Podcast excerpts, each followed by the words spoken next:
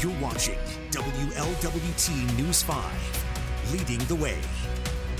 All right, good morning. It is Thursday morning, a new era of the WLWT News 5 Today mornings. And for Daily Dose, and we're bringing on a veteran podcaster. That's so right. we have like experience here. That's A true. couple times here or there, I've dropped a podcast. I mean, you dropped more than a couple, and you probably are way better at it than we are. So we're excited to have you, Stephen Albritton, joining our morning show team. From one night side to another night side, it's you- you're going in opposite extremes. yeah, I used to go home in the dark. Now I'm just getting up. in the dark. but it was a good first day, and uh, you know, happy to be here. You have made you've made it seem like a seamless transition, especially because you don't seem tired. If you are, you're hiding it well. So um, we will have Stephen joining us every morning, of course, and then obviously for the daily dose. So Kelly Rippin, Stephen Albritton, Fletcher Keel. Uh, we have our daily dose and a couple of updates for you in headlines, just to get you started and out the door with some of the updates. Um, and actually, I'm going to let Stephen take uh, this first story because he was able to listen to this whole press conference yesterday. It's a story that I have checked in on probably once every two weeks just to see if there's any development. The uh, little boy's body found in a suitcase, a very identifiable suitcase, back in April, and now they have announced his identity and that they're searching for a woman connected to this. Yeah, they had that press conference yesterday, and they announced they uh, made one arrest and acquaintance of the mother of this child, but they're still looking for the mother, uh, Dejune Anderson or Dejanay Anderson. Um, they found fingerprints and they were able to go back to her, but they were able to identify the five-year-old boy, which was really sh- struck me, especially when the Indiana State Police officer, you know, said his name. He was getting choked up because they didn't know who this boy was for the longest time. It was just a body in a suitcase and that's as far as it went as far as evidence. But now they're looking for his mother. They are, have uh, murder charges against her, and uh, it just broke my heart to find out that he would have turned six years old. Um, this Monday. past Monday, Yeah. yeah, this past Monday. So, um, you know, big advancement in the case, and they're looking for mom, hoping to bring her to justice. And one of the things that struck me about this and all the updates that came in was how kind of a national search this has become. The uh, mothers from uh, the Atlanta area, and uh, I can't remember if she was last seen or if they picked up the, her acquaintance in California. So this is spanning coast to coast. So it's uh, The acquaintance is from Louisiana, Oh, yeah, so it really yeah. is a nationwide search. Yeah, so hopefully uh, this will uh, come to an end soon and full justice can be brought. But yeah, just the scope of this search. Um, we kind of knew that it might have been just a passerby or just someone coming through the area, not necessarily an Indiana native. Um, but yeah, just the scope of this became all of a sudden really momentous. Yeah, they said there's no real connection to Indiana, that they were probably just driving by. So, um, you know, we shared her, her picture on social media. If you can continue to share it, you're kind of, you know, you feel helpless in these situations because you're like, well, we're, you know, we're nearby, but we're not in the, in the middle of it. But there's really no indication of where she could be. And also, the father had spoken out saying he hadn't heard from his child or the mother in years. So, uh, a little clarity there. We do want to get a check forecast with meteorologist Randy Rico as we get closer to Halloween. All right, you can see right now 39 degrees with clear skies and a bit of a breeze. The breeze makes it feel like closer to freezing. So expect sunny skies as we head through the day. High temperatures, though, only into the upper 50s. It'll be in the 40s this evening. And then looking ahead, temperatures continue to climb over the coming days. We'll be almost 70 degrees on Saturday and then rain on Sunday evening. It should be tapering by trick or treat on Monday night. We're going to watch that. Oh, fingers crossed. We're going to watch that very closely. um, so, yes, I think a lot of eyes are going to be on the forecast. Um, an update and kind of furthering the story that happened in Hamilton on uh, Tuesday night. I believe there was that shooting that killed two people. Two people were injured, including a three year old, which we learned had been hit by bullet fragments.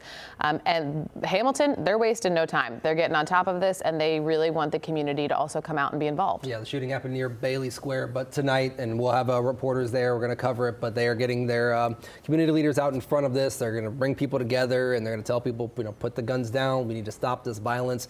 You know, no amount of violence is okay, but then you hear, you know, a, a child was hit in crossfire. Somebody as hopeless and as innocent as can be.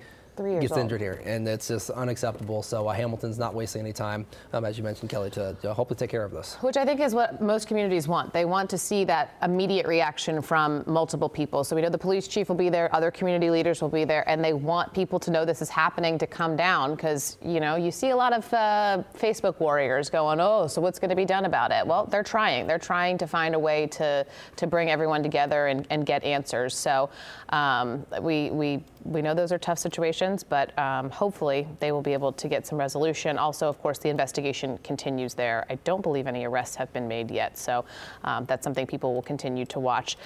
Uh, this is a it's a tough story, but man, this gentleman so inspiring. There is a man who is a high school football coach, also a CPD officer, who is in need of a kidney, and you know, it just highlights the importance and the need for people to register for organ donation and also to potentially be a match for this man. Absolutely. Uh, Rachel Herzheimer did this story. We're talking about Darren Chenault. He's a, an assistant football coach at Moeller High School. You know, somebody who's also a police officer at UC, and he's been through tough times. He looks like an ex-football player, so he's yeah. been through the pain. He's been through the pain of a, of a police training in the academy and all that stuff. Then comes to find out he's going to kidney failure, and now he needs a kidney, and he's hoping there's somebody who's a match out there who'd be willing to give that so generous gift right. of, of, a kidney. Right, and it, yeah, it's, it's a big ask. We know that, um, but man, you know, from somebody who runs around, you know, he said he used to run around all the time with these guys and, and be out there coaching them, kind of one on one, and in in the mix of it all, and he felt like he was getting winded. And I believe he's in stage four, so yep, uh, this is. is definitely an immediate need, and we want him to be able to stay out there on the sidelines. So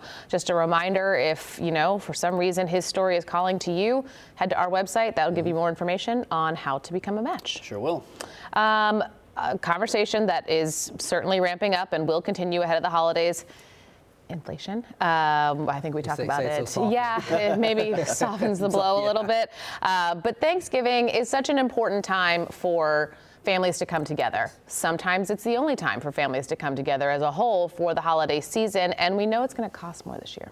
Yes, it is. It's going to cost more. You know, we all probably have our own Thanksgiving traditions yeah. and things we do, those memories that you remember for a lifetime. But, you know, when the price of everything's going up 10, 15, 20%, some people are going to be priced out of having those moments, and thankfully, Free Store Food Bank stepping up to help out. And how many Thanksgivings this year are supposed to be one of the first normal ones since the exactly. pandemic as exactly. well? So this might be this might be the first time in two or three years that a lot of families are getting together and might not be able to be able to afford the type of meal that they used to. And uh, hopefully, luckily, we have some areas um, or some organizations in the area that will be trying to step up and provide that for families. Yeah, very important. We want everyone to have a, a healthy and safe Thanksgiving, but also be able to celebrate. Right. So, uh, yeah, if you need some help, there's people out there. If you're able to help, they need your help. Absolutely. So uh, if you're in a great position to do some outreach there, they said time, money, whatever you can do, they will take it down at Free Store Food one, Bank. One dollar, three meals one dollar equals three meals at free store. That's, which has changed. stretching a dollar. Yeah, yeah. they used to be one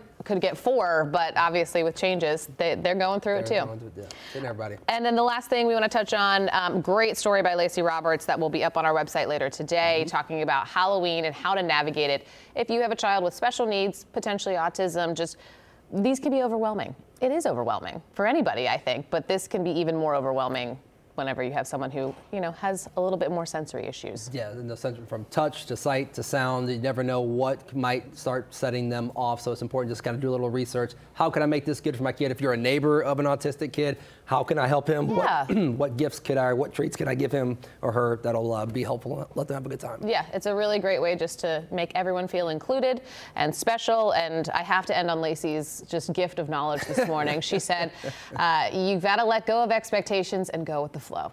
It just felt like a really good way to end the day. So that's all we have for today for Todayly Dose. For Todayly Dose? For Todayly Dose. New, new name. A new name for a new era. oh, man. I think I just need more caffeine. But uh, we will be back with you tomorrow for Friday. Have a great day.